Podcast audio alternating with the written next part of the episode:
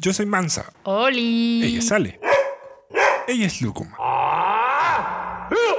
Ese fue el maestro Damaso Pérez Prado. Y esto hmm, es un podcast.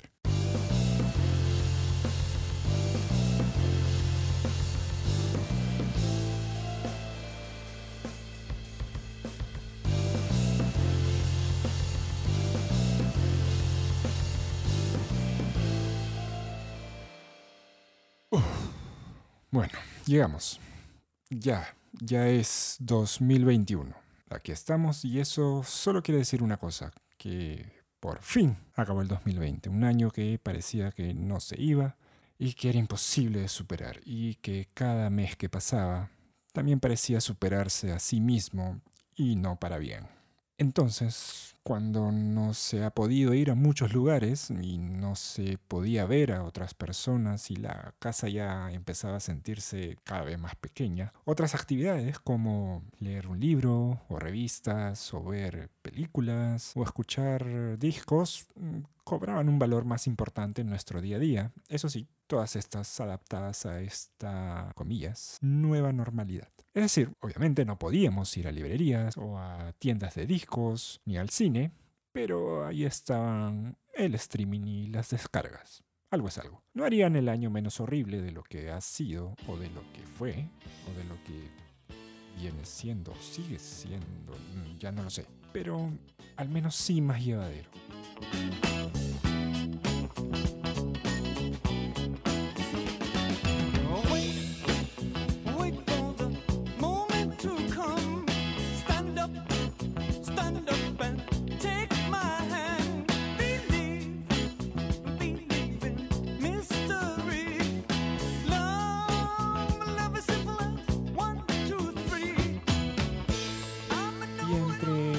Material audiovisual que pasó por nuestros sentidos durante todos estos meses de distanciamiento social, American Utopia es uno de esos espectáculos que nos hizo sentir bien. Y lo digo con una sonrisa en mi rostro que no van a ver en este momento, pero créanme, aquí está. Es más, la estoy señalando. Y vamos a comentarlo en este episodio de Mansa Rock.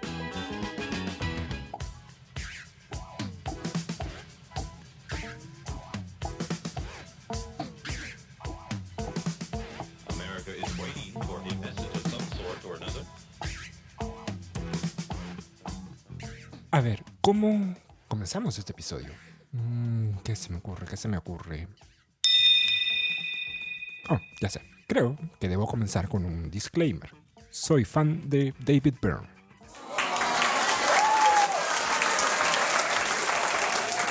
Sí, así que todo lo que vas a escuchar aquí estará condicionado por ese statement, ¿no? Soy fan de David Byrne.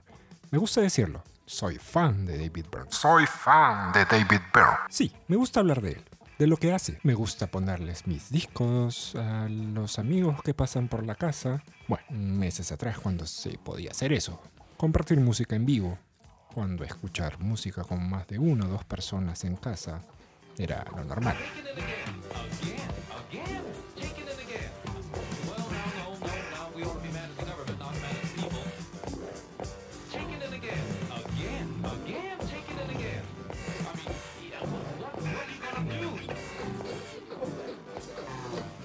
Además, en estos tiempos que no lo son, Byrne representaba una suerte de extrañeza o, o- raridad amable, ¿no? Aun cuando creo que algunos esperan de él a un músico algo denso o de difícil acceso a su catálogo, que hace que no se le tenga tanto en cuenta. Plus, es un boomer. Mm, No lo sé, a, a mí no me lo parece. Mm, A mí no me parece que sea tan complicado entrar en la onda musical de David Byrne en lo absoluto y me he permitido disfrutar de sus discos y producciones, tanto sus álbumes como líder y cantante de los Talking Heads hasta sus sabrosos lanzamientos como solista, incluyendo su último disco y el consiguiente tour American Utopia. Así que estar pendiente del web de David Byrne es siempre tener algo que comentar. Ya quedó claro que este episodio es una muestra de eso. Hablemos entonces de American Utopia.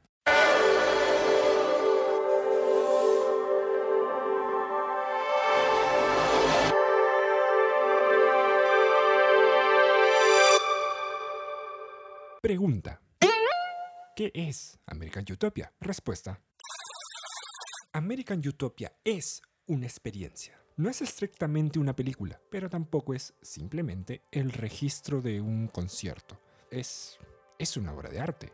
Digámoslo mejor, es la expresión más jubilosa de arte que hayamos visto en mucho tiempo. Y lo más prodigioso de esta obra es que se va construyendo delante de ti. American Utopia fue el disco que David Byrne y Brian Eno lanzaron en el 2018. El paso a Broadway era algo lógico y el éxito de la puesta en escena durante el 2019 no tardó mucho.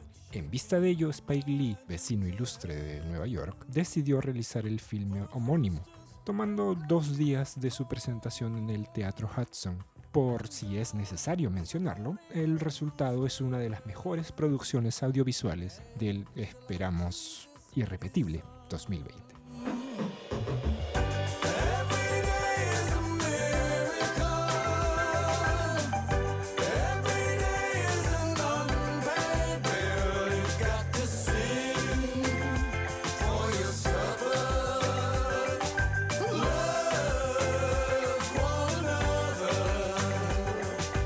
Pero ¿cómo llegamos hasta aquí? Tal vez podemos retroceder un poquito, ¿no? Para entender a Byrne y sus motivaciones. Inquieto como él solo, nada raro para un estudiante de medicina con aspiraciones artísticas que se mudó a Nueva York para hacerla, David ingresa a la música como parte de los recordados Talking Heads, ¿no? Esta banda de la que se supone Radiohead toma su nombre. De hecho, el propio Byrne es quien introduce al quinteto británico al Rock and Roll Hall of Fame, contando un poco esa anécdota. O, o no la anécdota, sino haciendo mención a este detalle. I was surprised and very flattered when uh, radio stated that they had named themselves af- after a song that I'd written. Uh, but I, I had to ask myself, why that song? It, Y es con los Talking Heads que tiene la oportunidad de formar parte de esa camada de nuevas bandas que asaltaron el CBGB allá por la segunda mitad de los 70. De hecho,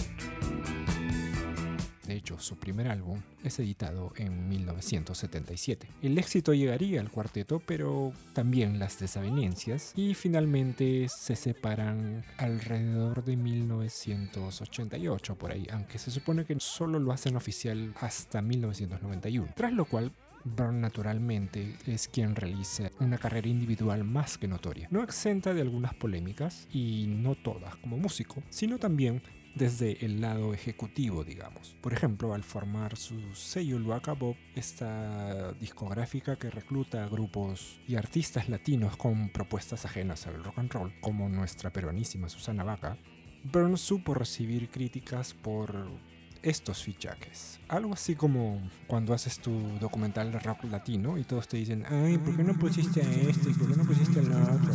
Ya, lo mismo. Y si bien podemos definir a Byrne como músico, su lado audiovisual nunca estuvo desligado de su expresión artística. De hecho, durante su etapa en Talking Heads, Byrne realiza el falso documental True Stories, en el cual hace de narrador durante su visita a la ciudad de Virgil, en Texas, ciudad que se está preparando para el 150 aniversario de la independencia de este estado. Ahí en esta cinta también harían cameos el resto de integrantes de los Talking Heads y también cuenta con la actuación de John Goodman y Susie Kurtz. Posteriormente la banda sacaría el álbum autotitulado a manera del soundtrack del film, no de la música, no del score, sino del soundtrack. Trivia, la canción Radiohead precisamente se encuentra ahí, en ese disco.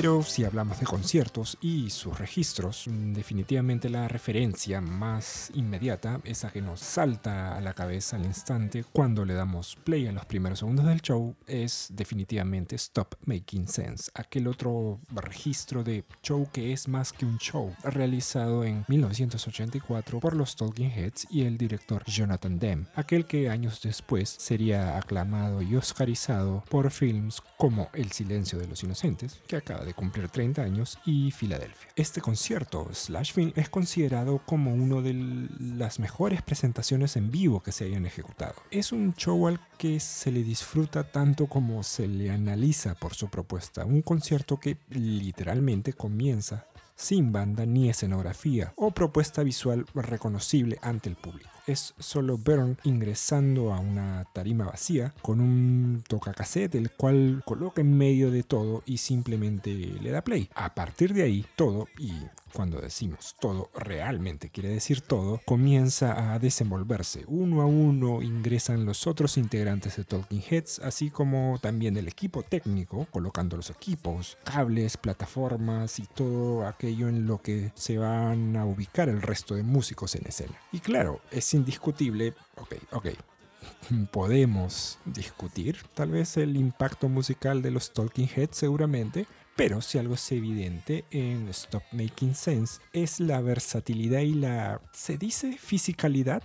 Eso, el aspecto eh, físico, los movimientos de Byrne sobre el escenario. Es energético, escurridizo, preciso, con movimientos torpes por momentos, de mucha sincronización entre los músicos y sin perder en ningún momento la noción de dirigirse a una audiencia a la que quieren involucrar en su presentación. No lo parece, pero lo es. Es un show perfectamente planeado y desarrollado por Talking Heads y ulteriormente grabado por Dem.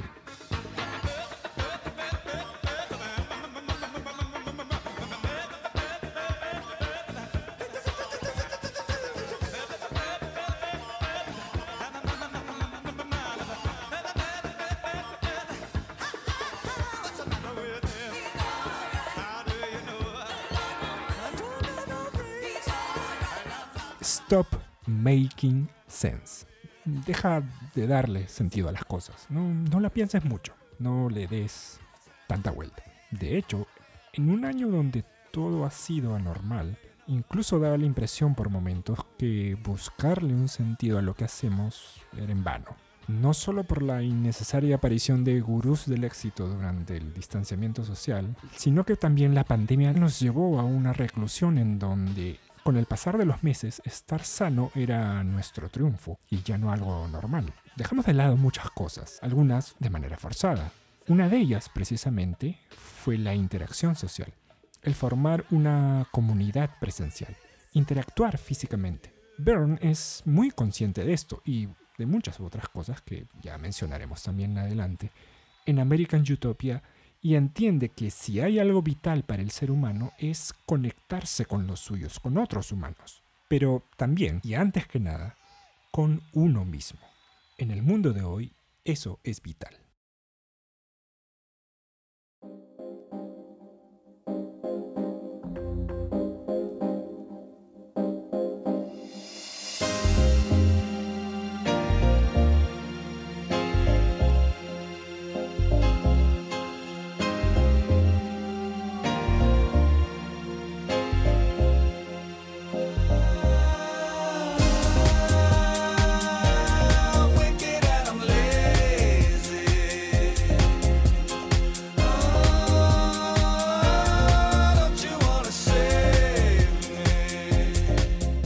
Sin embargo, como el constante curioso e inventivo que ha sabido ser durante su carrera, Byrne reimagina el show en vivo para entregarnos algo igual de innovador que hace, ¿cuánto? Más de 35 años, vaya, valiéndose del minimalismo como insignia. También prescinde de la escenografía, pero potencia todos los elementos con los que contará sobre el escenario. Eh, lo van acompañando uno a la vez 11 excelentes músicos quienes van a cargar sus instrumentos consigo.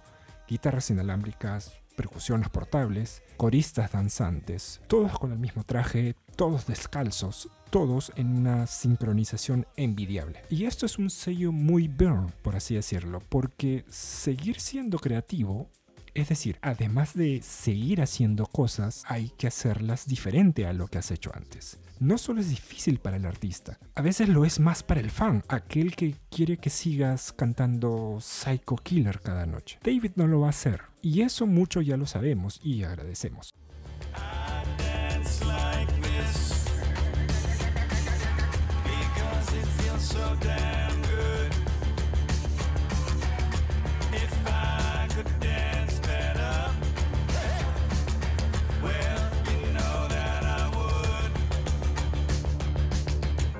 Esto se entiende mucho mejor con el álbum que da pie a la gira que recoge esta presentación. American Utopia, el álbum producido junto a su compinche Brian Eno, de quien no alcanzaría un solo podcast para comentar su obra, no, es, es- imposible, eh, es uno de los discos más optimistas que se han hecho durante este siglo. Y optimismo es algo que muchos no tenemos o hemos comenzado a dejar de tener. Es un disco optimista, como mencionamos, pero no es lo mismo que decir que es inmisericordiamente alegre. Hay momentos algo ingenuos, si cabe la palabra, con algunas líneas quizás algo estólidas, nada raro en realidad en la lírica de Björn, que algunas veces ha jugueteado con la torpeza y lo absurdo en, en su estética. Fuera de sus letras, basta ver algunos pasos de baile como aquí en I Dance Like This o incluso en sus propios videoclips, tanto en Talking Heads como solistas, pero también caben la sátira y por supuesto la curiosidad y la cavilación, que debe ser una de las aficiones preferidas del cantante.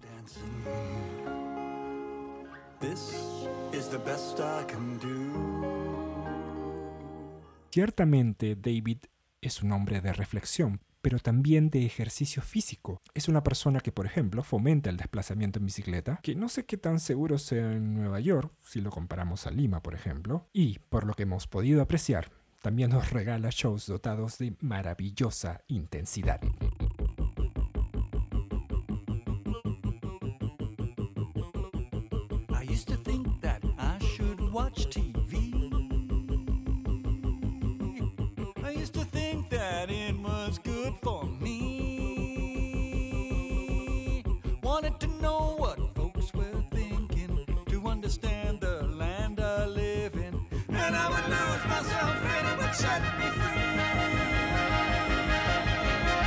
Ya en escena, apenas les damos play a nuestro reproductor, esta expectativa es mayúscula y tras lo visto no decepciona en ningún momento. El punto de partida es el mismo Byrne sentado en una mesa, sosteniendo la maqueta de un cerebro mientras comienza a interpretar Here.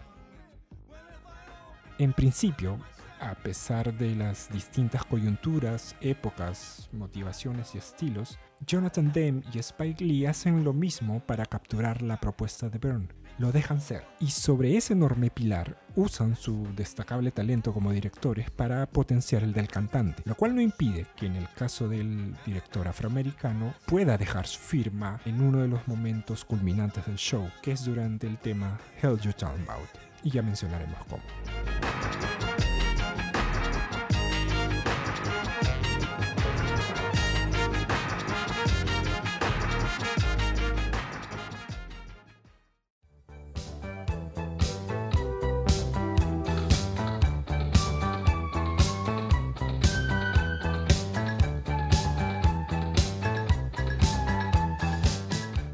Para cuando David y Lee nos van conduciendo por This Must Be the Place, ya hemos sido convertidos al berneísmo. Y si nos fijamos bien, es una movida muy hábil del cantante, puesto que ya hemos transitado por un buen tramo de su trayectoria discográfica. Pasó por American Utopia, pasó por Ray Momo e incluso por Speaking in Tongues. La disposición, la presentación y el traslado de los músicos, con Byrne incluido, no es casual ni fortuita. Todos en sastre y sin zapatos, como obreros construyendo esta gran obra, el show, todos iguales para obtener este fin, pero valiéndose y validando sus diferentes orígenes. Hay músicos latinos, europeos, norteamericanos, y esto lo sabemos porque el mismo Byrne lo explica. Mujeres vestidas de hombre, hombres usando maquillaje, ninguno sobresaliendo más allá de la parte que les toca ejecutar. No usa colores para distinguir a la guitarrista del bajista y de los percusionistas. Es un solo tono de plomo que los unifica y que los convierte en un ensamblaje idóneo. Técnicamente, tanto el show como su registro son superlativos. El uso de las luces en el escenario, escueto, minimalista, sabe cómo y cuándo iluminar a quien lo requiera el encuadre. Proyectan sombras o forman figuras geométricas. La dirección de cámara sabe de memoria cada coreografía y sabe qué tomas deben ser cenitales, cuándo está bien ponerse a uno de los costados o detrás de los músicos y cuándo seguirlos por los pasadizos del teatro.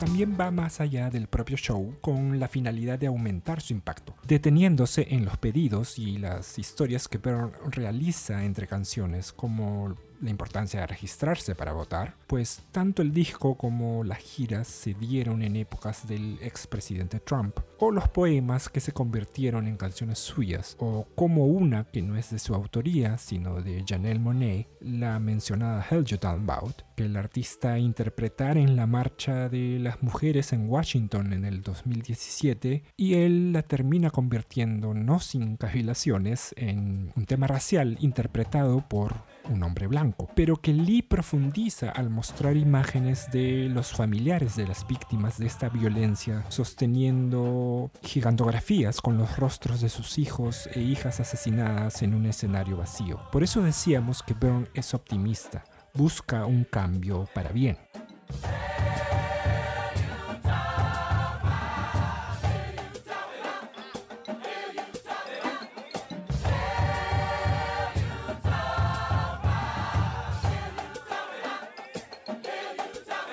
American Utopia es un show que oscila, va de un lado a otro, no se limita por las tres paredes sobre el escenario y sabe encarar al público o incluso se termina mezclando con él. El gran Spike usa la perspectiva y punto de vista de la audiencia, pero también le propone otros ángulos para que veamos que lo novedoso de su propuesta no es simple capricho de Byrne y nos demos una idea de cómo sería compartir el tablado con aquella trupe de músicos. Cabe señalar, por supuesto, la atinada edición de Adam Gould, pues es así que podemos apreciar un espectáculo que nos cuenta una historia, más que una sucesión de encuadres en escena, algo que suele pasar con muchos conciertos grabados, ¿no? A ver, toma el cantante en escena. Muy bien, ahora el guitarrista. Ok, otra vez el cantante. Vamos al baterista. Ah, falta el bajista. Ya. Después de otra toma del cantante. Listo. Ahora sí, el bajista. Ahora toma general de la banda. Y así.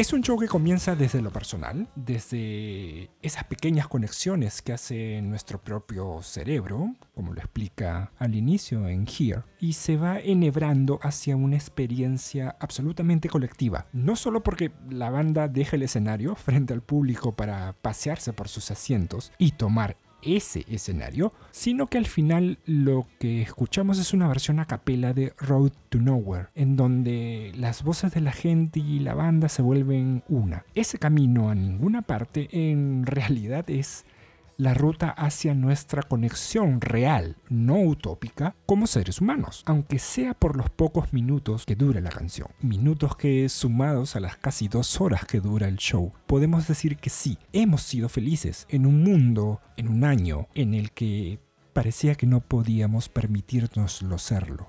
Finalmente, creo que lo más justo que se puede decir sobre American Utopia es la manera como Spike Lee registra el amor de Byrne por la performance, ese amor del músico por hacer música en vivo, una película que homenajea el show en vivo. Sintámonos bendecidos de haber podido ver y disfrutar una performance como esta, así haya sido dentro de las pocas pulgadas de un monitor. Si la vida permite que este show se pueda realizar presencialmente ante nuestros ojos, hay que estar ahí con el corazón abierto y nuestra mejor sonrisa sin dudarlo un solo segundo.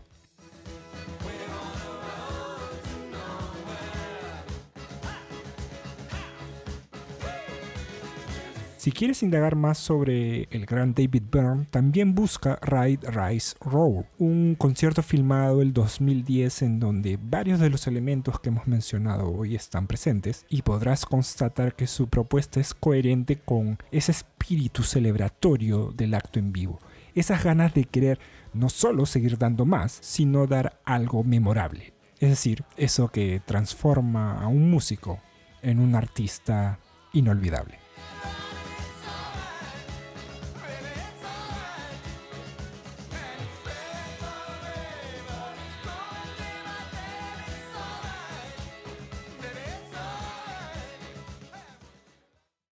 Gracias por escuchar este programa. Gracias por escuchar los programas anteriores. El 2020 acabó, pero tenemos que hacer que este 2021 no sea igual, porque es inimaginable que sea peor. Cuídense y cuiden a los que más quieren. Y escuchen y vean a David Byrne.